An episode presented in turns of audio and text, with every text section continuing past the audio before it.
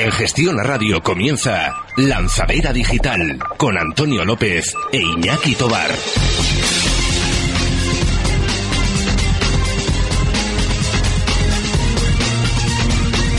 Muy buenas tardes, buenos días Latinoamérica, bienvenidos a la sintonía más digital y más marketingiana de toda la frecuencia modulada.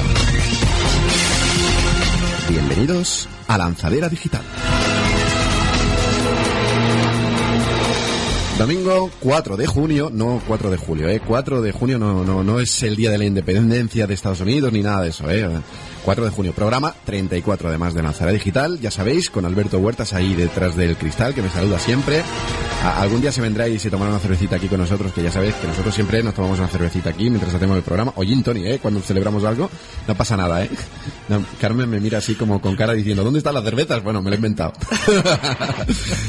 y, bueno, y, y Alberto se encarga de la producción de, de, todo, eh, de todos los controles, de que de hacer que nuestras voces lleguen a, a todos vosotros y presentamos y dirigimos un servidor y, y, bueno, y mi amigo, siempre compañero y siempre amigo, Iñaki Tobar. Muy buenas tardes, Iñaki. Muy buenas siestas La- siempre, Antonio. ¿Y la cervecita? ¿Dónde está? ¿Dónde está la cerveza? Escucha, pues no sé dónde están las cervecitas hoy, pero sí que os puedo garantizar que ahora que nos quedan unos muy poquitos programas antes de, de que lleguen las vacaciones de verano, Antonio, tenemos que hacer un cierre de, de temporada aquí en condiciones, otra vez con los colaboradores en el estudio y ahí sí con clarita, con cervecita, con limón granizado mezclado con vodka o lo que se te... Sí, sí, que tam- también aceptamos a Bombay como patrocinador para... O Tanqueray, que- ¿sabes? por O favor sea que- Carmen, menciónalos ahora que, que vayan tratándose.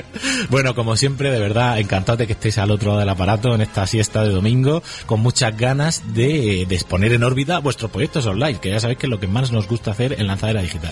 Bueno, y, hoy va a ser un programa, un programa especial en el que vamos a hablar con un, con un invitado bastante importante. Él, él- es un, bueno, lo Iñaki lo va a presentar eh, mucho más eh, en detalle, pero, pero bueno, para una pincelada, eh, ya sabéis que es uno de los business angels más importantes a nivel, a nivel nacional, e incluso internacional, y está detrás de, de multitud de proyectos que han triunfado y otros que, que se han quedado por el camino, pero, pero, pero han dado, han sido famosillos, ¿no? En- Oh, en madre sentido. mía, con David Segura nos va a faltar tiempo hoy para la entrevista porque, es una persona que lleva metido en el tema del marketing digital y del mundo online desde, vamos, desde antes que yo naciese, creo. Eso es, eso es. Bueno, ya sabéis que podéis contactar con nosotros en www.lanceradigital.com, que dentro de nada, en cuanto acabe el programa, eh, subiremos el podcast.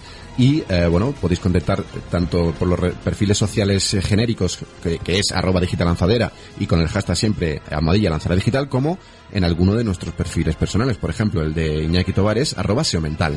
Bueno, y el de Antonio es arroba el blog del SEO. Y por supuesto, hoy estamos, como siempre, con, rodeados de nuestros colaboradores, empezando por Carmen Santo, que patrocina eh, su patrocina, no capitanea su sección de redes sociales. Y bueno, y mm, eh, Miguel Pau, que seguirá con el rosco este digital que, que se ha inventado y que moveremos la ruleta y veremos qué, qué palabra clave Correcto. va- va a hoy, hoy no tenemos la sección de growth hacking ni la de SEO porque tenemos a Isa y a Víctor eh, de parranda por ahí y no se han podido incorporar. Pero tenemos a Nandolfina. Pero tenemos a Andocina que tiene mucho rollo legal. Que lo cortamos la semana pasada y viene con esta segunda parte del reglamento del reglamento del OPD de europeo. Sí, señor. Pues nada, vamos a comenzar, ¿no, Antonio? Comenzamos, ya sabéis, a partir de aquí todos los domingos aquí en, en- en la sintonía de Gestión a Radio, en Lanzadera Digital.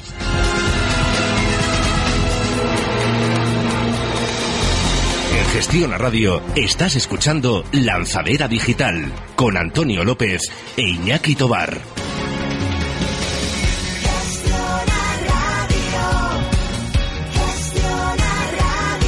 Gestiona Radio. Gestión a Radio. Gestiona Radio. Gestiona Radio. Gestión a Radio. Gestión a Radio. Somos como tú.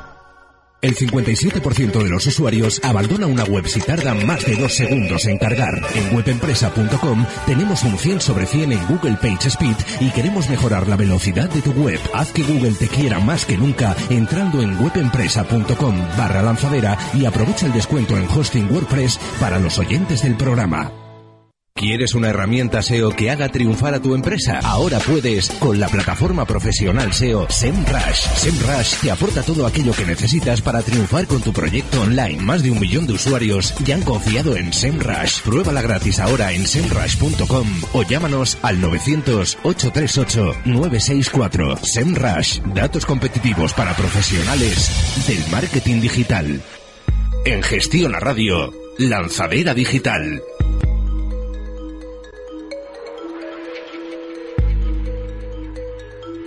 Bueno, pues comenzamos ya la tarde con nuestra colaboradora Carmen Santo. Bienvenida, Carmen. Muy Hola, buenas, tardes.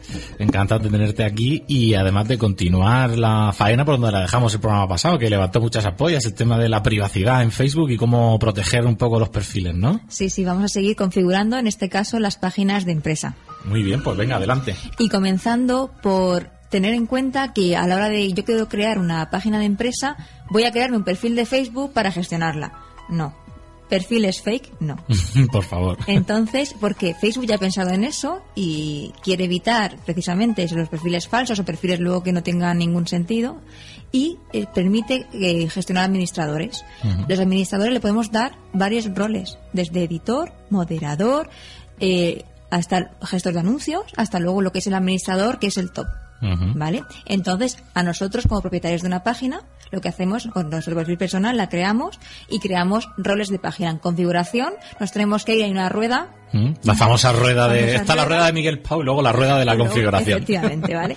De todos modos, cuando estamos en la página, cuando estamos dentro de la página, ya la rueda se, se convierte en la propia palabra configuración. Así que de ahí, roles de página, y ahí eh, lo que hacemos es añadir a la gente que queramos que figure como, que tenga algún rol dentro de esa página, ¿vale? Alguna, alguna función. Entonces, eh, ¿cómo le añadimos? Pues eh, si ya es fan, en cuanto pongamos el nombre nos va a aparecer. Eh, hay veces también es verdad que, que nos da algún problemilla. Lo más, lo más certero, y antes terminamos y con eso hay menos, menos probabilidades de, que a la primera no nos salga, es pedirle a la persona que queremos habilitarla como administrador el mail con el que acceda a Facebook. Ojo, no la contraseña, no necesitamos la contraseña de nadie. Ni, ni siquiera esa persona, por ser administradora, va a aparecer luego en su perfil personal cualquier otra cosa relacionada con la fanpage. Para nada. Entonces es una forma muy, es como nuestro ID en Facebook, por así decirlo. Porque de hecho incluso si tenemos vinculada nuestro perfil personal a un número de teléfono, podemos añadir solamente el número de teléfono y ya está. En cuanto, ah, en cuanto insertemos ese dato, directamente Facebook lo relaciona con el perfil personal.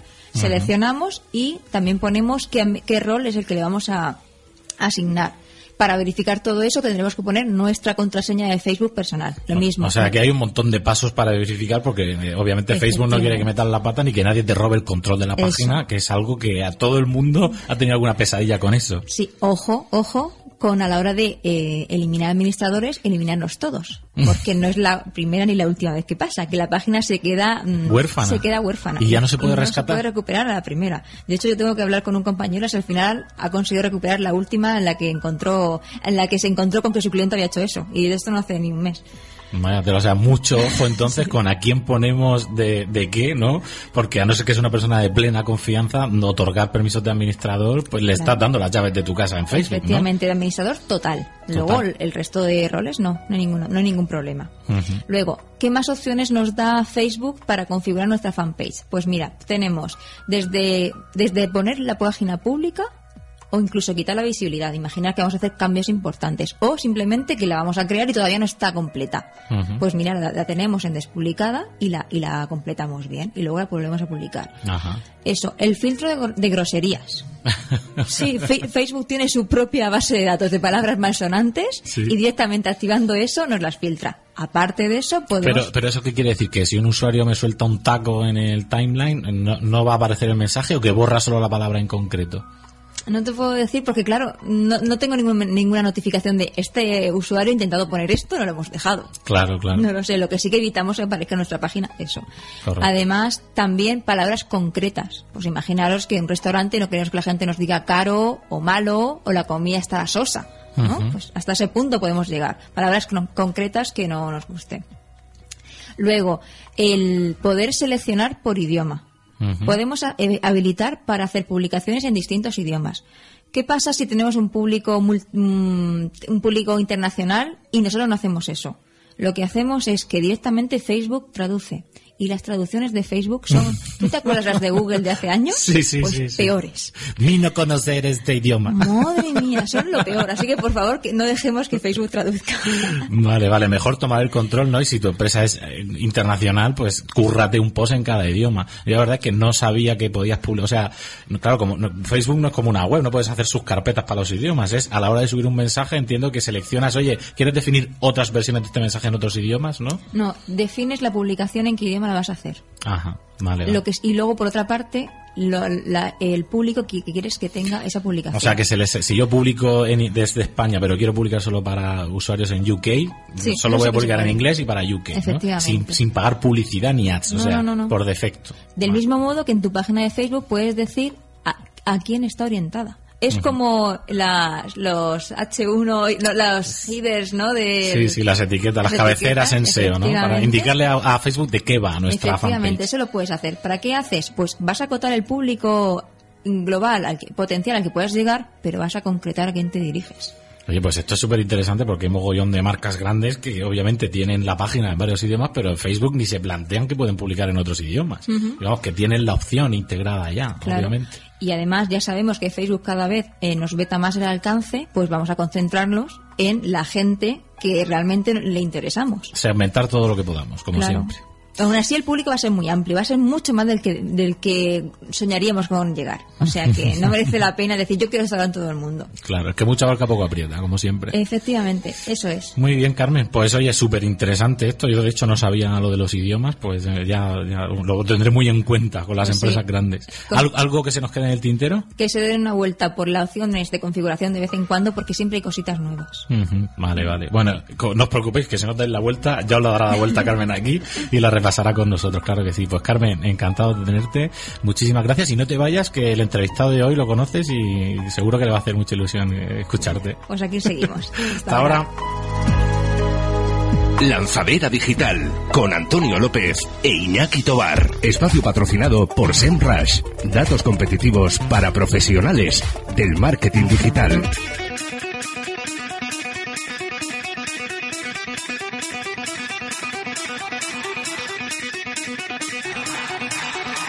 Bueno, y cuando llega Thundertrack, esta sintonía de ACDC, entra, ya sabéis, Miguel Pau. Muy buenas tardes, Miguel. Buenas tardes, Antonio. Bueno, ya otra otra tarde con el rosco este, ¿no? Sí, señor, la ruleta digital. Eh, Oye, siempre lo digo, pedazo de sintonía. Yo, yo escucho esta sintonía con, con, con, con dos chelos, ¿eh? Con chuchelos. Ah, sí, sí, son muy buenas. una, sí, sí, sí. una, una verdadera pasada. O sea, Así, el vídeo- rollo, rollo renacentista o algo Sí, así. no, no, era, era como un rollo barroco, o sea, como, Sí, como eso, eso es, música barroca y de golpe se, se, se enganchan con la, con la música de Thundertrack de hace una pasada, ¿eh? O sea, conectaros YouTube, chuchelos buenas, o poner buenas. eh, chuchelos y, y es una verdadera pasada. cualquiera, cualquiera, cualquier canción que hacen el cover son muy buenos. Sí, sí, además es que además hacen canciones de, pues no sé, yo le he oído de Trooper, le he oído la, la, la de mm, Highway to Hell de, de ACDC, le he oído, bueno, un, un. Michael Jackson, por ejemplo, una pasada. Bueno, Rosco, lanzamos el, el Rosco. Antes de nada, eh, palabras clave que vamos a elegir esta semana, que vamos a meter Pues, en el Rosco para... para... Nos sacamos eh, infografía en Hoy Provided y nos quedan eh, Crow, Podcast, ROI, FTP, Big Data y algoritmo. Pues dale caña. Vamos.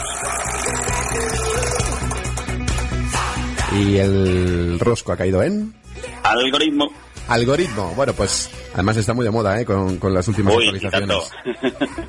A ver, es una palabra que la oímos ca- casi a diario. Sí, sí, el sí, sí. algoritmo. Pero Una ¿qué, son eh, Bueno, ¿qué, qué es un algoritmo?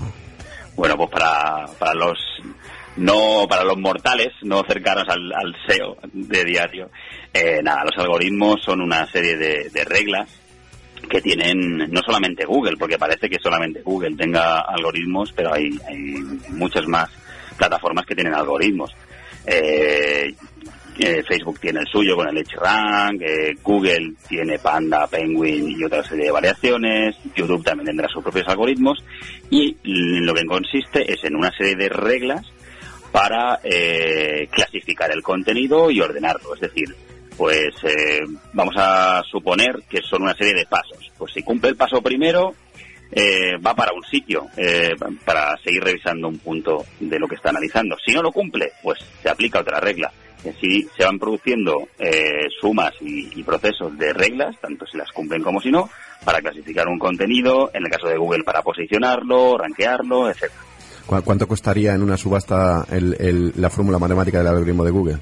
De, los, de Creo que alguno no, de tiene ellos. pre- no tiene precio eso. Yo por lo menos seguro que no lo puedo pagar. Imagínate. Entonces, según, según me comentas, eh, allá donde hay un buscador hay un, hay un algoritmo. Muy probablemente. Incluso Evox, que es ahí donde colocamos nuestros eh, podcasts, Sí. también tendrá algún algoritmo. Seguramente. Lo vamos a descifrar, eh, esto del algoritmo, seguramente. Estoy en ello. Miguel, ¿y cómo, cómo se relaciona el tema? Bueno, buenas tardes, ante todo. Muy buenas, ¿Cómo Iñaki. estás? ¿Cómo se relaciona el tema de los algoritmos con, el- con lo de las famosas patentes de Google? Pues, hombre, se basan principalmente en cosas que van patentando a lo largo de los años, algunas con, con muchísima antelación, y digamos que las- cada una de las patentes es una separación de parte de esos algoritmos que después se aplican para clasificar el contenido. O- o Mira, sea- como decía, Mm. como decía Gary Ives eh, hoy precisamente, Mm. eh, tienen eh, algoritmos para debuguear algoritmos, algoritmos que interactúan con algoritmos y algoritmos de algoritmos. O sea que Vaya tela, vamos. Lo, lo- Imagínate. lo- lo que le, lo que le pitarán los oídos a, a este hombre, ¿eh? lo mencionamos yo Sí, creo. sí, cada dos por tres, seguro. Todos los días, madre mía. Bueno, pues Miguel, súper interesante esto. La verdad es que siempre estamos planteando, de toda la vida se viene diciendo, el algoritmo de Google son más de 200 factores. Eso era hace como 5 años. Yo no sé, Uf, hoy en día eh, ya no serán 200, ¿verdad? Serán el doble a lo mejor. Sí, sí, ¿Qué, claro. qué algoritmo, Miguel, te ha dado más dolores de cabeza? Pues sin duda Penguin, creo yo. Pingüino. El de los Sí, famosos sí. enlacicos. Rescatar penalizaciones que de, Por enlaces de- tóxicos, del inbuilding enlaces- chusquero que se ha hecho es, es muy, muy, muy difícil y cuesta. Ahora ya no tanto, porque porque ahora, eh, ya tenemos, sobre todo los, los dos algoritmos más importantes de Google, Panda y Penguin, ya los tenemos en tiempo real y en Mm. teoría pues es, es más fácil recuperarse de, de este tipo de acciones. Más Pero hasta hace unos rápido. años, uff, yo he tardado incluso dos años hasta que no ha pasado una, o un año y pico, hasta que no ha pasado la siguiente revisión de Es que- Penguin. Es no que se sale del foso. da- daros cuenta, eh, para aquellos que no lo sepan, que eh, Google nos acaba a pasear todos los días a Penguin, al, a- a- al algoritmo que regula los enlaces. Es. Porque, porque cuest- costaba un dinero y luego aparte no lo tenían totalmente desarrollado para sacarlo, para meterlo en el core de Google. Eh, con lo cual, pues cuando te hacían una penalización, una penalización y tú querías hacer una desautorización de enlaces, pues evidentemente hasta que no volviese a pasar, hasta que no hubiese una nueva revisión de Penguin, no, no, no se hacían Dolor. efectivos esos, esa desautorización y tú no podías remontar y no podías deshacer esa penalización. Exactamente. Es, es, es, es una pasada. Bueno, ahora ya es un poquito más fácil, ¿no? Sí, sí, ahora se supone que es más, más granular, que no tiene por qué afectar radicalmente a, a una web y desplomarla en, en resultados, pero bueno, aún se siguen viendo por ahí bajadas de visibilidad importantes y, demás cosas. Sí, Estamos condenados por lo bueno o por lo malo para seguir haciendo ingeniería inversa, ¿no? Por, por los restos Sí. de los restos. Pero eso, Oye, lo- es eso es lo divertido, divertido. es lo divertido, sí, sí. Pues eh, Miguel, nos vemos la semana que viene con otro con otro otro giro de ruleta. Muy bien, ya van quedando pocas. Eso es. Hasta la semana que viene. Hasta Adiós. luego. Feliz domingo. Chao. Adiós. En Gestión a Radio, Lanzadera Digital. ¿Quieres una herramienta SEO que haga triunfar a tu empresa? ¿Quieres conocer datos cuantitativos de tu competencia? Visitas, palabras clave y demás factores importantes. Ahora puedes con la plataforma profesional SEO SEMrush. SEMrush te aporta todo aquello que necesitas para triunfar con tu proyecto online. Analiza palabras clave, comprueba el estado de tu sitio web, analiza enlaces tuyos y de la competencia. Más de un millón de usuarios ya han confiado en SEMrush. Pruébala gratis ahora en semrush.com o llámanos al 900-838-964. SEMrush, datos competitivos para profesionales del marketing digital. En Gestión a Radio, Lanzadera Digital. Espacio patrocinado por Low Post. Contenidos de calidad. Bueno, como siempre os comentamos en, en Lanzadera Digital, los contenidos, lo que, los artículos que creéis para vuestro blog, las descripciones de las fichas de producto de vuestro e-commerce, las descripciones de las categorías, la descripción del quiénes somos, todo, todos esos contenidos que tenéis que crear para, para una página web, pues obviamente consumen un tiempo y unos recursos, ¿verdad? Y además tenéis que aseguraros de que son buenos tanto para el usuario que generan engagement, ¿no? El famoso engagement que no queremos todos en redes sociales y que le gusten a Google para posicionarse en SEO, ¿de acuerdo? Entonces eso implica, imagínate, si tienes una estrategia de marketing de contenidos para el blog y tienes que publicar dos artículos a la semana, pues obviamente va a implicar una serie de compromisos, ¿no? Que tienes que adquirir y además saber hacer bien las cosas, ¿no? Para que ese marketing de atracción, ese inbound marketing que generas con tu blog funcione. Aquí es donde entra en, en escena Low Post, ¿vale? Low Post, como sabéis, es patrocinador de Lanzadera Digital y es una plataforma española de generación de contenidos. Tienen un directorio con literalmente miles de redactores de todo el mundo y se encargan de generar esos contenidos por ti. Es decir, tú le pasas unas palabras clave, le pasas tu orientación, le pasas las optimizaciones SEO que quieres que te hagan y ellos te redactan el contenido con la cantidad de palabras que tú le pidas. Incluso si quieres, te lo pueden subir por ti a WordPress. O sea, es una comodidad total. Cuando, cuando necesitas ese apoyo extra para darle un plus a tu marketing de contenidos, ahí entra en juego Lowpost. Recuerda, lowpost.es. Contenidos de calidad.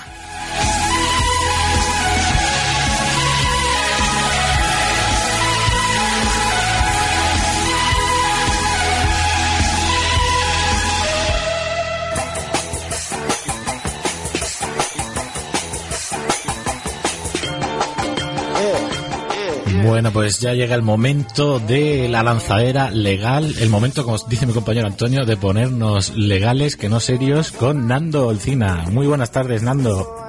Muy buenas y legales tardes, Iñaki. ¿Cómo estás, hombre? Bienvenido, encantado de escuchar tu voz otra vez, claro que sí. Lo, lo mismo digo.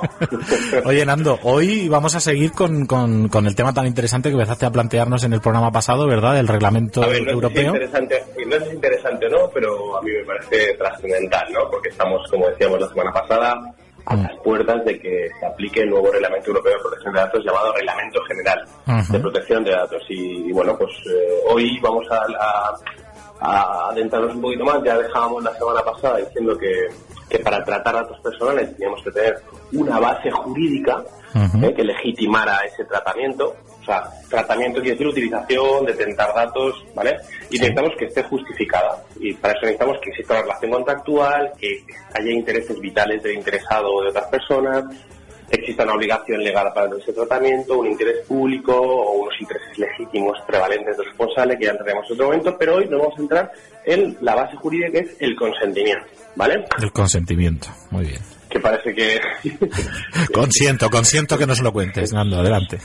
Entonces, entonces, el consentimiento, según el reglamento, lo que dice es que es un acto afirmativo claro que refleja una manifestación de voluntad que es libre, específica, informada e inequívoca, ¿vale? O sea, ahora entraremos en cada una de esas partes del- de la definición.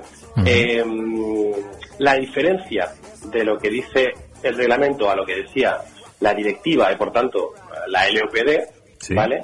Es que en, en la LOPD lo que se dice es que se habla de toda manifestación de voluntad, mientras que el reglamento está diciendo que es necesario un acto afirmativo claro que refleje esa manifestación de voluntad. Por tanto, lo que está haciendo el reglamento es cargarse los tratamientos mm, tácitos, digamos, ¿no? O los Sí. consentimientos tácitos al tratamiento de datos. No valen las medias tintas. No vale dar medias tintas, no vale decir eso. A, a ver, en el reglamento, en el artículo 14, en algunos casos se permite, por ejemplo, ampliar el tratamiento mandando un mail a tu base de datos, siempre y cuando eh, esa base de datos la hayas captado de forma legal, Ujú. ¿vale? Informada, consultal, eh, y le dices, oye, si en 30 días no me dices nada, doy por hecho que puedo ampliar el tratamiento. Pues, el, el reglamento no nos va a permitir hacer este tipo de cosas, por ejemplo, ¿vale? Correcto.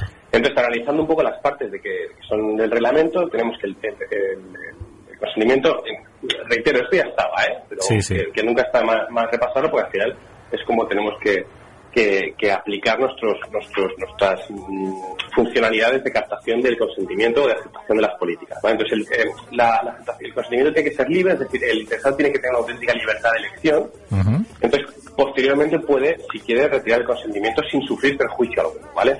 Esto lo que quiere decir es que no puedes obligar a, o sea, si por ejemplo tú lo que quieres es mm, lo típico- los típicos casos de concursos, ¿no?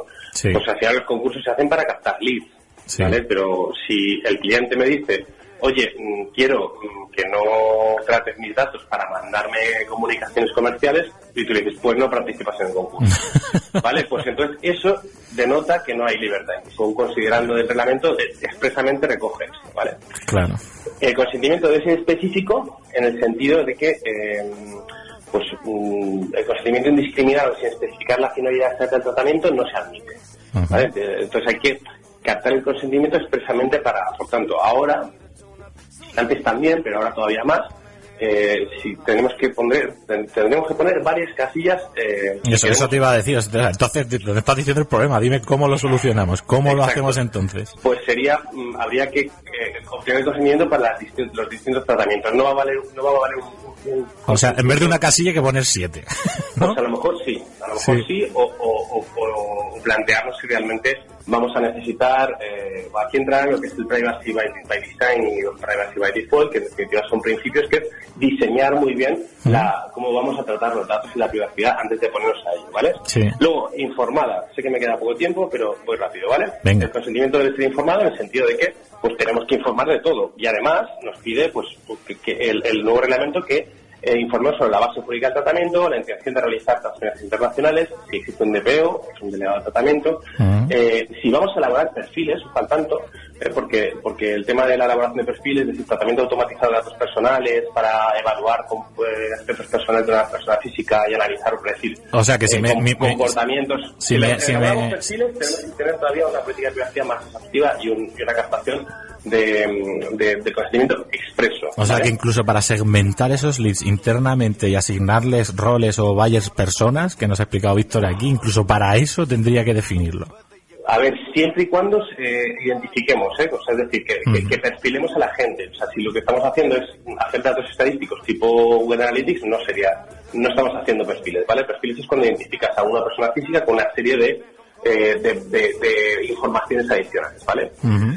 Y el reglamento lo que hace es, eh, nos, nos pide que esa información la proporcionemos de forma concisa, transparente, inteligible y de fácil acceso, ¿vale? Eh, es decir, mm, está un poco en contra del, del- del lenguaje este de abogado pesado, ¿vale? Y lo que quiere es que sea, que sea claro. Muy importante, el conocimiento de ser ine- ine- inequívoco, ¿vale? No tiene que haber dudas de, de la, de la, de que se, de que existe una verdadera voluntad del, del, del- del usuario, del interesado de aceptar esa, esa, de prestar ese consentimiento. O sea, Y de- de- Demostra- demostración rápida, porque efectivamente nos están soltando un montón de jerga legal y la peña, la, los- la gente que nos está escuchando hay que ponérselo en claro.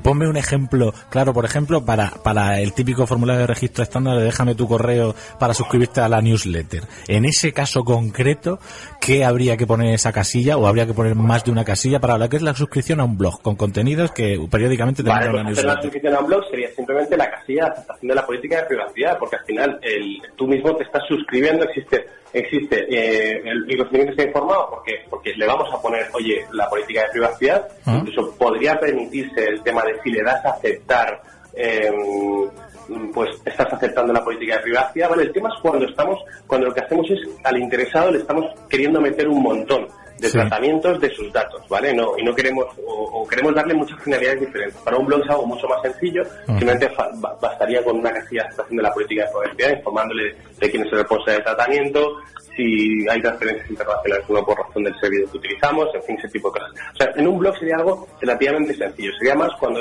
tenías estos negocios que lo que quieren hacer es minería de datos, pues Sí. ojo con ello, porque el reglamento nos va a pedir eh, muchos más controles a la hora de prestar el consentimiento. Oye, Nando, pues hasta aquí. Te, te hemos dejado, te hemos dejado que te explayes un poco más porque de verdad que es súper interesante lo que nos cuentas. Yo, es yo, difícil. yo, eh, yo te que digo, voy a hablar solo del consentimiento, que es muy poquito, pero en cinco minutos es muy Escucha, te propongo, te propongo, Nando, que para el siguiente programa nos traigas una serie de casuística de aplicación de esto. Porque me está aquí, tengo a Carmen aquí, que está escuchándolo conmigo, está escuchándote y dice, ostras, vale, sí, entiendo lo que estás diciendo, Nando, pero quiero verlo con ejemplos en concreto. ¿Te atreves a hacernos una casuística y ponernos Vamos ejemplos claros? vamos a decir posible, repetirlo de hoy, pero con casos prácticos, ¿no? Efectivamente. ¿Vale? O sea, el plan, exactamente cómo es el texto que tenemos que poner, dependiendo de, pues, define los tres o cuatro o cinco tipos estándar de, de situaciones que se pueden dar, ¿no? Incluida la de concursos que mencionabas, por ejemplo. Es que el problema es que no se pueden dar dos o tres situaciones. Ya. Lo difícil esto es concretar, pero bueno, vamos a intentarlo. Vamos a intentar, Rolando, que yo sé que tú puedes. Si hay alguien que pueda, tú- eres tú. Oye, muchísimas gracias como siempre por compartir tu tiempo con todos los oyentes de Lanzadera Digital y un abrazote muy grande. Un abrazo enorme. Chao. Chao, chao. En Gestión a Radio, Lanzadera Digital.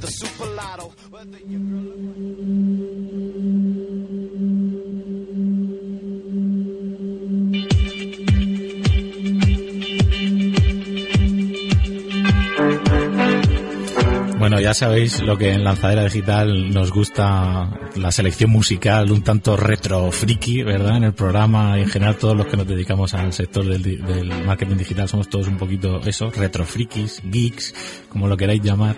Y esta música nostálgica que está sonando ahora mismo, que seguro que muchos recordaréis que es de la bola, de la bola de cristal, ¿verdad?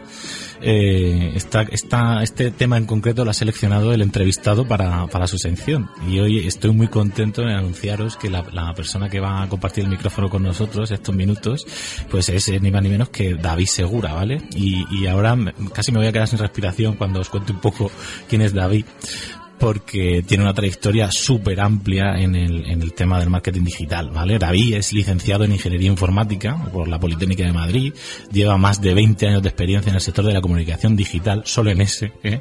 Ha desarrollado gran parte de su carrera en el mundo digital, ha sido miembro de la Junta Directiva de IAB España, la, la entidad reguladora de la publicidad digital en, en todo el mundo, socio de, mucha de Mucho Media, la primera compañía digital de publicidad en España allá por el 94, también fue, es socio fundador de submarino.com, que muchos recordaréis como empresa líder de comercio electrónico de habla hispana, eh, director comercial y de marketing del portal Eres Más, de Guanadu España, de Star Media, director de la agencia W, eh, agencia mm, eh, referencia de, publicidad en, aquí con sede en Barcelona, pero también en, pues, con presencia en Estados Unidos, chairman y cofundador, que ahora nos explicará qué es eso, de USI, la, la primera plataforma de vídeo en streaming, ahora reconvertida en guru.live, y también chairman y cofundador de Glue Concept, que también nos va a explicar qué es. David Segura, podría seguir un rato más, pero te voy a dejar ya a ti, David. Bienvenido a Lanzadera Digital. ¿Qué tal? ¿Cómo estáis? Pues me encant- encantados de, de saludarte y de presentarte, pero ya me he quedado sin aliento. Ahora te voy a dejar hablar a ti un rato, ¿eh? Bueno, te has dejado cosas, pero bueno, te lo voy a perdonar porque eres buen amigo. Pero la verdad es que me has, hecho sentir bastante viejo. ¿Verdad? Bueno, bueno, el, el que si, le- si buscáis en los perfiles sociales a David lo veis, veréis que es un tío que se cuida mucho y que parece más joven que yo. Pero bueno, eh, eh, eso no es, no es difícil. qué, malo que eres. Bueno, David, nos gusta siempre, eh, muy bien, eh, pues eso, encantados de, de compartir estos minutillos ahora contigo. Sabes que en, en, en Lanzadera Digital nos gusta siempre mm, conocer cómo, cómo habéis dado el salto, ¿no? Los, los entrevistados de la parte offline al online. Y tú en concreto que empezaste con, con el tema de ingeniería informática, ¿cómo acabaste en el, en el sector de marketing digital? Porque has pasado de informática a publicidad, creatividad y luego por fin a digital. ¿Cómo ha sido esa transición? Pues, pues ahora te cuento. Primero daros las gracias eh, por estar ahí aquí con vosotros. Eh, Iñaki eres, es un gran amigo y, y no sabes la ilusión que me, que me daba participar en este programa. Por eso gracias. Eh, sé que os va bien, os creo que os va a ir cada día mejor y, y para mí es un placer y un gusto estar aquí hoy con vosotros. Igualmente. ante todo. y bueno, pues esto es bastante complejo. Ten en cuenta, yo siempre me he definido como, como un creativo encerrado en el cuerpo de un ingeniero. Eh, siempre eh, he estado metido en, en todo lo que es el desarrollo tecnológico, ha sido lo que más me preocupa. Pero ¿cómo acabé en el marketing digital? La verdad, la verdad es que es bastante, bastante curioso. Yo acabé la carrera y, y empecé a trabajar en construcciones aeronáuticas en casa y ah, yo diseñaba alas de aviones. Eh, estas son cosas que mucha gente no sabe de mí, pero ahí empecé yo en el mundo de la tecnología. Te das cuenta después de estudiar una ingeniería que en aquella época, imaginaros, estamos hablando de hace, de hace muchísimos años, cuando la, la- la ingeniería informática era, era otra cosa, pues bueno, yo descubrí que, que, que había perdido cinco años de mi vida desarrollando tecnología para hacer alas de avión y, y la verdad es que no era lo que más me podía apetecer estar 8, 10, 12 horas delante de una pantalla diseñando alas. ¿Y cómo ya acabé en el marketing digital? Pues bueno, en aquella época estaba estudiando un máster en Estados Unidos y, y descubrí un poco todo lo que será lo, todo lo que se nos venía encima ¿no? a, la, a, la, a la industria que era eh, una nueva forma de comunicación una nueva forma de entender la tecnología para conectar cosas y me, y me pareció absolutamente espectacular cómo empecé en el mundo del marketing digital es que te vas a reír porque fue como muy curioso ¿no? yo mi primera compañía que fundé por ahí en el era yo muy joven todavía estaba eh, acabado de salir de la carrera era una compañía de, de, de diseño que lo que uh -huh. hacíamos era desarrollar eh, packaging, eh, embalajes y cosas, sí. pero todo a través, montamos un sistema revolucionario que las, los diseños que los hacíamos desde Ámsterdam y desde Madrid los mandamos a las fábricas a través de una cosa que se llamaba la RDSI. A lo mejor algunos de los oyentes jóvenes no saben lo que es eso, pero en, en Estados Unidos la llamamos la ICN, que era la, eran las primeras líneas de alta velocidad. Sí. Y ahí fue como entré, Iñaki. El, mm. Entendí que si se podía traspasar, enviar el diseño de una, de una tableta de chocolates mm. eh, a la fábrica para que ellos imprimieran, eh, se podía enviar cualquier cosa. Y así es como empezamos. Montamos eh, una compañía pensada en, en, conectividad, luego la transformamos en agencia y bueno, y aquí por el año 93 Richard Spellman, un gran, un gran, un gran amigo y socio, una persona que vino de Londres a montar la compañía, montamos mucho media, que, que en realidad estamos hablando del año 94, en el año 94 eh, prácticamente lo que nosotros hacíamos en tecnología éramos departamentos externos de compañía eh, como AENA, compañías como eh, grandes productoras y sí. empezamos a hacer marketing digital, empezamos a pensar en que las cosas se podían hacer de una forma diferente y que el futuro podía estar ahí. De, de, que... de, hecho, la, la, las empresas se subían al carro ¿no? de lo de, del Internet y del digital prácticamente sin saber dónde se metían, simplemente porque había que subirse. ¿no? Todo eso fue antes de, de que estallase la burbuja de las .com, etcétera, ¿verdad? ¿No, no, te, no, no, te queda la sensación, David, de que hoy en día estamos otra vez ahí como, como en una situación similar, en el sentido de que esto una segunda, viviendo como una especie de segunda revolución digital a nivel, tocando techos ya de burbuja, con mucha gente queriéndose subir al carro pero sin saber ni siquiera para qué están, ni, ni midiendo nada? Totalmente, el mercado ha evolucionado, desgraciadamente. Uh -huh. el, ¿Qué es lo que, lo que ha ocurrido? Es aquella burbuja que los más jóvenes no la, no la, no la sufristeis, pero la, la, la uh -huh. burbuja del año 99-2000 fue una, una burbuja terrible. Sí. Eh, fue una burbuja que lo que hizo es eh, se, se, se, construyó la, la, tecnología. Lo que, lo que está pasando ahora Iñaki es lo mismo que pasó en el mm. año 2000. Se está construyendo la tecnología sobre un falso estigma, un, un falso pensamiento. Mm. En aquella época la gente diferenciaba entre la economía digital y la economía tradicional no, no digital y eso eh, nunca ha existido. Lo que ha existido es la economía bien hecha y la mal hecha. Da igual que sea digital, da igual que sea eh, tradicional, no, no tiene nada que ver. ¿Qué es mm. lo que ocurrió? Que en aquella época eh, era muy fácil levantar dinero para las compañías tecnológicas. Uh -huh. Los grandes bancos y los grandes fondos no tenían ni puñetera idea de lo que de lo que estaban diciendo, lo que estaba, de lo que significaba esta revolución. Uh -huh. Y bueno, pues proyectos sin sentido, sin modelos de negocio montados, sin, sin ningún tipo de, de, de, de filosofía, pues acababan eh, fracasando y con aquella burbuja que todos sabemos que claro. han caído, que cayeron grandes compañías. ¿Qué es lo que está pasando ahora? Yo creo que está pasando un poco lo mismo. ¿Qué es lo que ocurre? La tecnología ya nos supera absolutamente a todos, ya no es un commodity, estamos hablando uh -huh. de que es un es parte del ADN de una de una compañía, pero el, el, hay muchas compañías, hay una burbuja, sobre sí. todo en el tema de las startups, en el tema del emprendimiento y en el tema de, de cómo se están desarrollando los nuevos modelos, la economía colaborativa malentendida. Sí. Que, que es lo que está haciendo que está pasando un poco lo mismo. Estamos ahora mismo en una en un punto en el cual hay compañías como que nos que aunque me llaméis alarmista, compañías como Twitter que podrían desaparecer. Escucha, aquí, aquí lo comentamos domingo sí, domingo también, el tema de Twitter, de que Angélico, como no los compre alguien o algo, le tiene los días contados ya, porque no saben Lo tiene muy van. complicado. Lo sí. tiene muy complicado porque lo que ocurre es que son compañías que han vivido de, de una bula desde el punto de vista de, de, del modelo de negocio de ingreso uh -huh. y que ahora mismo pues que los inversores están buscando otras cosas. Eh.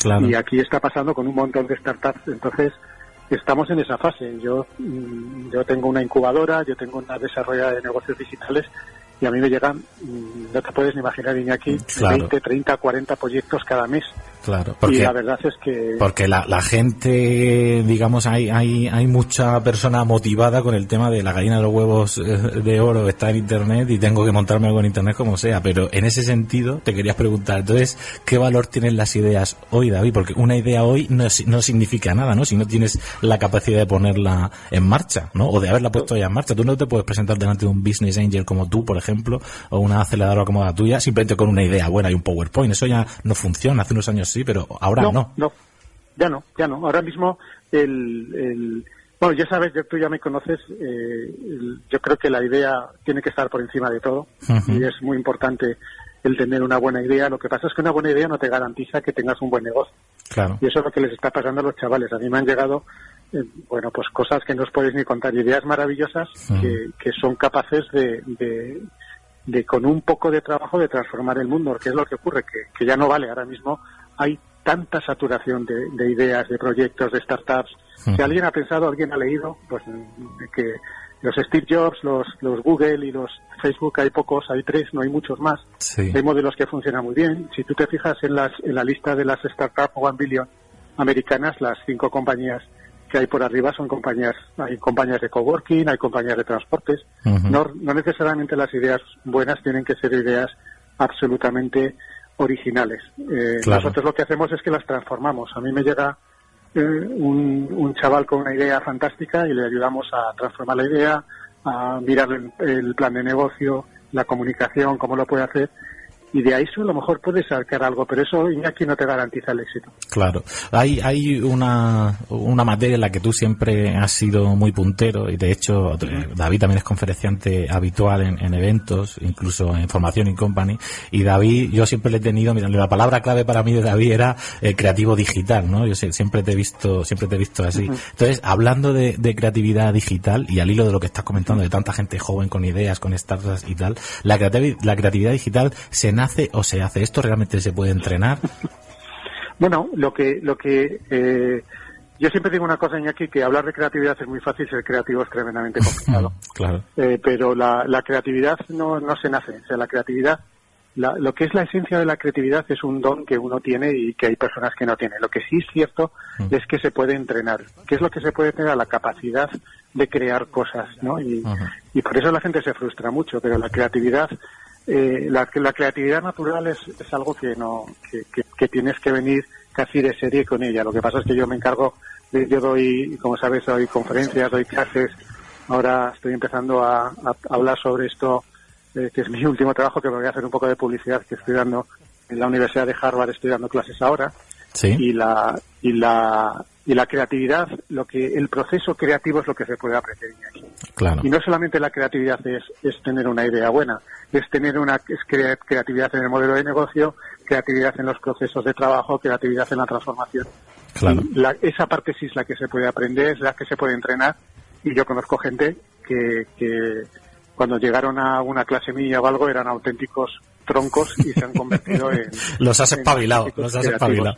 La verdad tengo algunos algunos algunos muy malos muy malos que han llegado a mis clases y, y la semana y el último can se llevaron un par de leones de oro la verdad que, a, riesgo de, parecer pelotero, si, si, buscáis alguna charla de David Segura en YouTube, que vais a encontrarla, eh, por lo, menos que se puede decir de David es que es inspirador cuando habla de estas cosas, porque se nota que lo vive, que lo has vivido, que lo has mamado y que te encanta, entonces eso es muy, muy contagioso y muy fácil de, transmitir a la gente que tienes delante.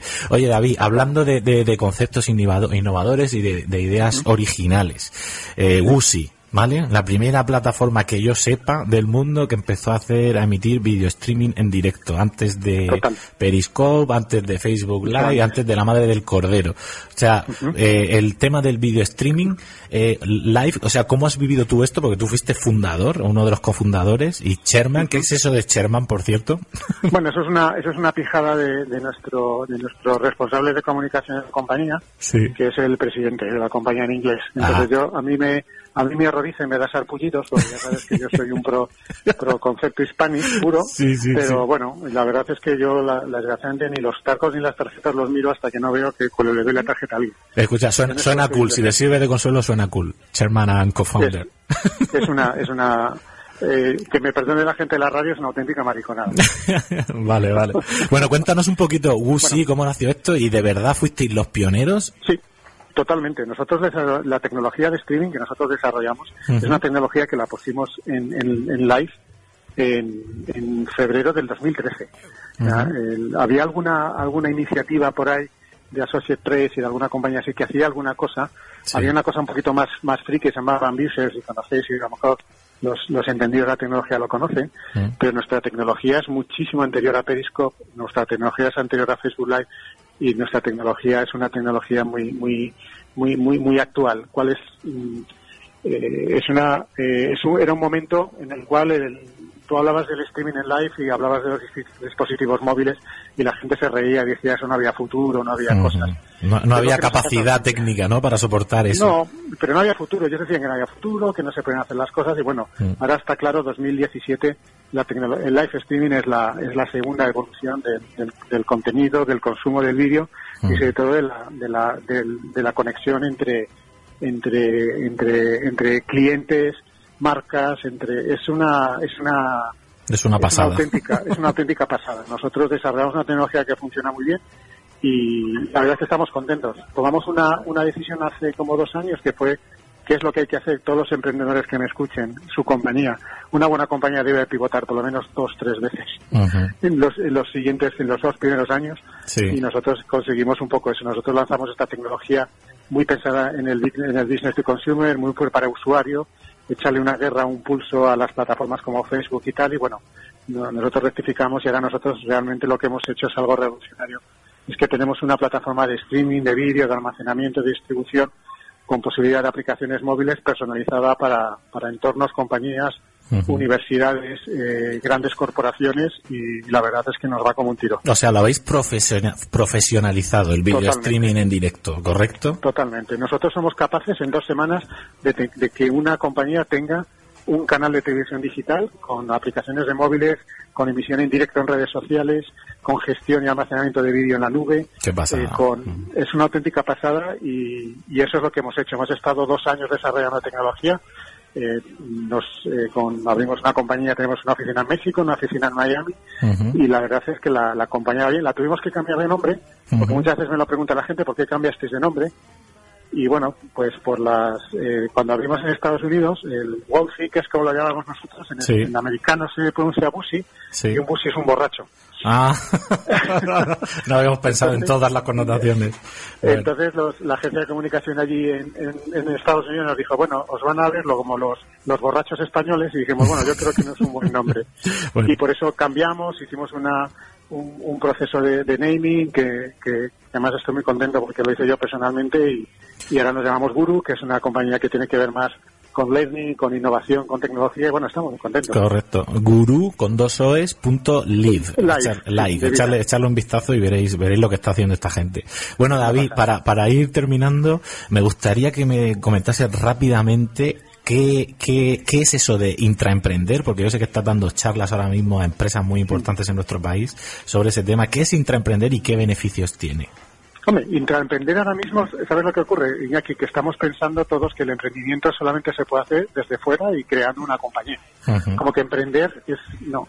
El intraemprendimiento tiene mucho más que ver en el, en el, en el crear compañías, tiene, tiene que ver mucho con la transformación digital, tiene que ver en cómo desde una misma compañía puedes emprender proyectos, iniciativas, eh, modelos de negocio, procesos nuevos, o sea, yo lo que hago es intentar atomizar todas las posibilidades que tiene de emprender desde dentro de una compañía, que puede ser incluso en un sistema nuevo de facturación, que puede ser en un CRM nuevo, pero también puede ser en un modelo de negocio nuevo, en un producto nuevo, incluso puede ser el, el, emprendimiento desde el punto de vista de crecimiento personal. Claro. Y eso es lo que yo ahora estoy intentando eh, vender. ¿Qué es lo que ocurre? Que todos creemos que el emprendimiento desde fuera es como lo más, lo más moderno, ¿no? Pero en realidad el, el, yo siempre digo que el mejor trabajo que puede tener uno es el que se construye a sí mismo. Claro. Y entonces, en este caso, eh, donde lo hagas no tiene nada que ver, es totalmente importante. Entonces, ¿qué es lo que estamos haciendo? Estamos intentando enseñar a las grandes corporaciones a emprender y desde ese punto del emprendimiento el ayudarles al proceso de transformación digital. Eh, les estamos dando, hemos hecho una cosa, Iñaki, que los, yo lo digo en las charlas, el otro día estaba en un gran banco en, en Londres hablando sobre esto y nosotros lo que metemos es un troyano. Todos saben lo que es un troyano. Sí. Nosotros metemos troyanos dentro de las organizaciones y las transformamos desde dentro, infectándolas de talento, de ideas, de creatividad Qué y bueno. de, sobre todo una cosa muy importante, de desparpajo. Ujú. Hay que ser, hay que tener un poquito de indisciplina, como digo yo, Sí. para, para intraprender. Bueno, pues ya sabéis, oyentes, hay que estar dispuesto a dejarse infectar por, por la creatividad y el desparpajo que propone David Segura, claro que sí. Oye, David, tengo aquí en el estudio a una de nuestras colabora- colaboradoras habituales que está deseando saludarte. Ella es Carmen Santo y seguro que te suena. Eh, Carmen Santos, no sé de quién me hablas. Hola David, buenas tardes. Hola Carmen, ¿cómo estás? Muy alegría bien. saludarte. O sea, pero por favor, yo quiero ir a esa radio un día. llevarme. Claro. Vente, vente. Cuando vengas tú nos traemos las cervecitas, David. No, no, si a mí me encanta. Si yo, Iñaki lo sabe, Carmen, yo os, os escucho un montón. Porque la verdad es que eh, es aire fresco. Cuando la gente emprendedora y la gente eh, con, con ilusión eh, crea cosas como la que habéis hecho vosotros con la zadera. Es una auténtica maravilla. Enhorabuena. Pues Y encantada de saludarte, Carmen, que es que eres un amor de niña. Ay, muchas gracias. Yo encantada, a mí me han alegrado la tarde cuando me han dicho que estabas al teléfono. "Ay, sí, yo por lo menos al teléfono lo tenemos. A ver, David, esta parte de la entrevista es la parte más íntima, más personal, más de lo que no aparece en el currículum ni en las redes sociales corporativas, por así decirlo. Y entonces te voy a hacer unas preguntas muy cortas y la respuesta es, pues, lo primero que te venga a la cabeza en dos o tres palabras. ¿Vale? Muy bien. Así que empezamos. ¿Un libro? Un libro, El Señor de los Anillos. Iñaki, no te rías. Clásico básico. Está bien. ¿Una peli, David? El Retorno del Rey. Buah. Aquí Iñaki nos pone Es que- los efectos especiales. No, bueno, si es que no, es que siempre lo, esto mismo que haces tú, Carmen, lo hice el otro día en, un- otro periódico muy grande y me decía mi amigo, ¿de dónde has salido tú? Pero bueno, bueno, así que sí. No, aquí estamos acostumbrados a eso. Así que cuando te diga ya una serie, Una serie de Breaking Bad. sí, vale. Y playa o montaña, David, ¿con qué te quedas? Montaña, siempre. Elige un momento, Elijo momento, hoy, ahora. ¿Y un deseo? mañana. Ay, que, que- ¿cómo se nota que, que David pilota? eh? hablamos, ¿eh? Madre mía. Oye, David, me has dejado descolocado porque pensaba que en la serie ibas a decir The Walking Dead, pero bueno, te aceptamos Breaking Bueno, Bad también. eh, ¿sabes lo que pasa, Iñaki? Que ahí, ahí si quieres un día me volvéis a llamar y hacemos un programa entero sobre las diferencias entre Breaking Bad y sobre todo porque yo soy de los que piensa Mm. que el, el Breaking Bad es la precuela de The Walking Sí, Dead. sí, me, me he leído la teoría de la conspiración de cómo están conectadas y creo que tiene sentido. Sí, sí. Tiene bastante Lo podemos, sentido. lo podemos comentar cuando quieras. Oye, David, de verdad, muchísimas gracias. Ha sido Nada, un placer compartir este ratito contigo. Y nada, esperamos verte en persona muy pronto, que te vengas por aquí por la zona del Levante, que sabes que estás invitado a paellas y cervezas varias en cualquier momento. De hecho, pues yo- para mí será un placer. Os deseo toda la suerte del mundo y os mando el, el, el me- mejor abrazo que se puede dar ahora. Venga, David. Hasta Venga, luego. abrazo. Hasta luego, David. Chao. Adiós.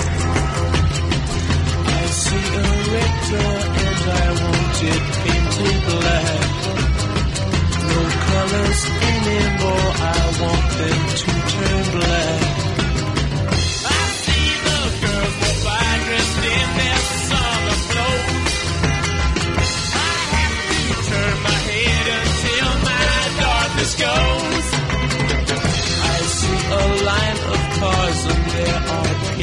black flowers and my love hope never to come back.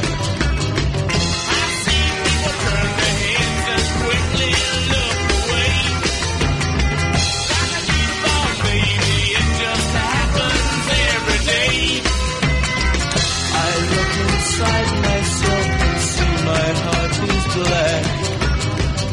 I see my red door,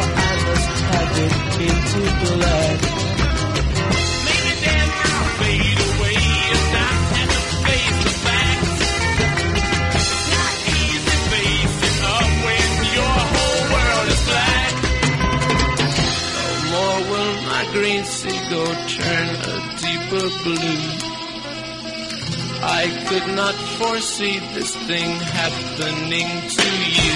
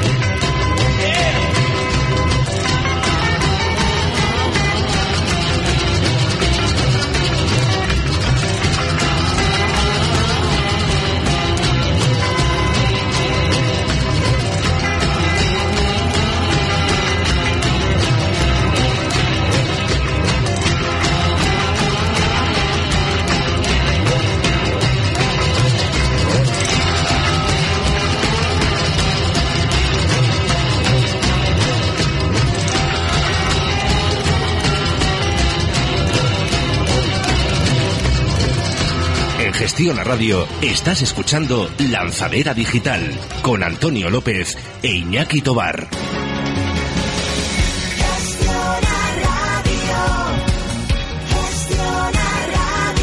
Gestiona Radio. Gestiona Radio. Gestiona Radio. Gestiona Radio. Gestiona Radio. Gestiona Radio. Somos como tú. El 57% de los usuarios abandona una web si tarda más de dos segundos en cargar. En webempresa.com tenemos un 100 sobre 100 en Google Page Speed y queremos mejorar la velocidad de tu web. Haz que Google te quiera más que nunca entrando en webempresa.com barra lanzadera y aprovecha el descuento en hosting WordPress para los oyentes del programa. ¿Quieres una herramienta SEO que haga triunfar a tu empresa? Ahora puedes con la plataforma profesional SEO SEMrush. SEMrush te aporta todo aquello que necesitas para triunfar con tu proyecto online. Más de un millón de usuarios ya han confiado en SEMrush. Pruébala gratis ahora en semrush.com o llámanos al 900-838-964. SEMrush. Datos competitivos para profesionales del marketing digital. En Gestiona Radio, Lanzadera Digital.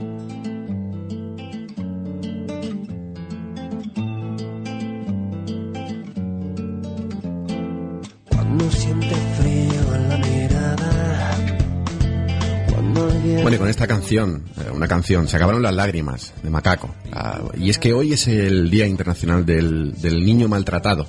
Y desde aquí, pues que siempre queremos hacer un, homenaje eh, a todas estas efemérides o, bueno, o, digamos, a estos días tan señalados que, que se celebran, ¿no? Y, y que algunos son muy raros, pero otros tienen, tienen mucho sentido. Además, esta semana cuando hemos conocido el, fallecimiento de un niño de ocho meses a manos de su, de su padre.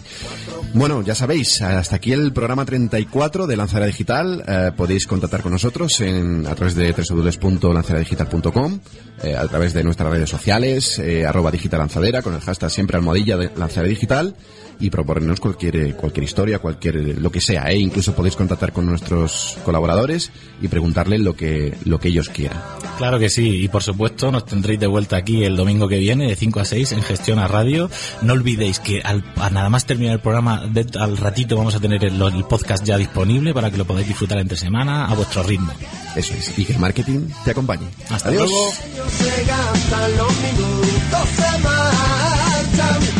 Salta que la llama te abraza, los momentos se pasan y se te rompe el alma. Ay, el alma.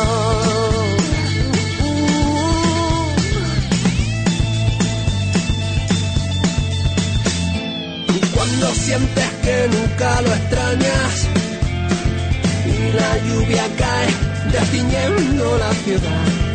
Que las gotas no calan tu alma, sus barcas en tus ojitos secos no podrán remar. De nada vale ya llorar, se acabaron las lágrimas. Sientes que ya no hay marcha atrás, rompe